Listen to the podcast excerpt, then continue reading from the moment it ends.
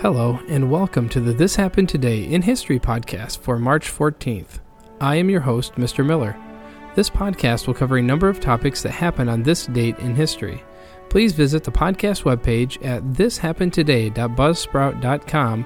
There you can download the notes page, which will help you organize the information as well as develop your own ideas on how these events change the world around us. If you're interested in hearing more, please consider subscribing so you will not miss out on what happens tomorrow in history. In nineteen fifty-one, United Nations forces recaptured Seoul, Korea during the Korean War. Operation Ripper, also known as the Fourth Battle of Seoul, was a U N operation conceived by the U S Eighth Army during the Korean War. The operation was intended to destroy as much as possible the Chinese People's Volunteer Army and Korean People's Army forces around the outskirts of Seoul.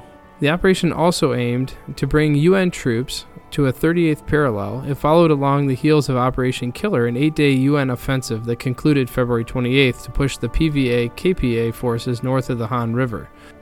Operation Ripper was preceded by the largest artillery bombardment of the Korean War. The U S twenty-fifth Infantry Division quickly crossed the Han River and established a bridgehead.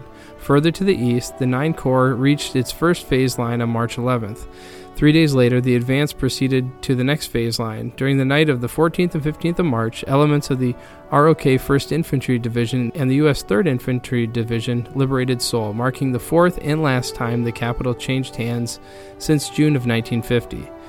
The P V A K P A forces were compelled to abandon it when the U N approached to the east of the city and threatened them with encirclement. In nineteen sixty, the British radio telescope at Jodrell Bank in Cheshire set a new record when it made contact with the American Pioneer five satellite at a distance of four hundred seven thousand miles. The previous record, around two hundred ninety thousand miles, was set by the Soviet satellite Lunik three, which photographed the back of the moon last year.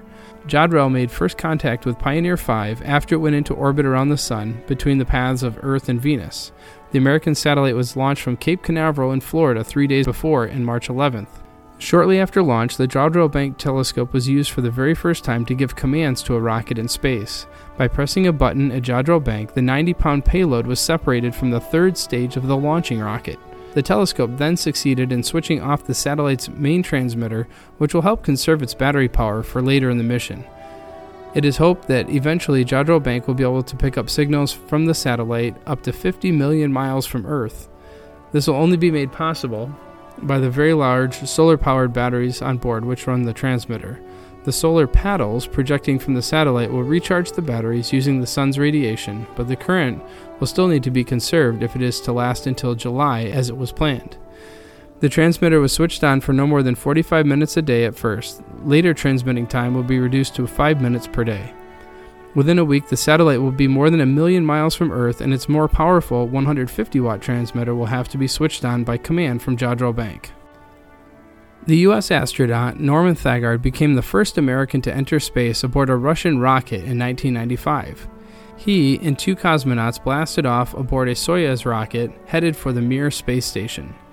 It was the end of the old way in space and the beginning of the new. Norm Thagard's NASA one mission was all about learning.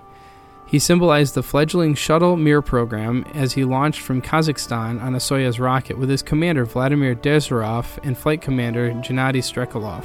They were on their way to spend one hundred fifteen days in orbit and begin America's experience on Mir.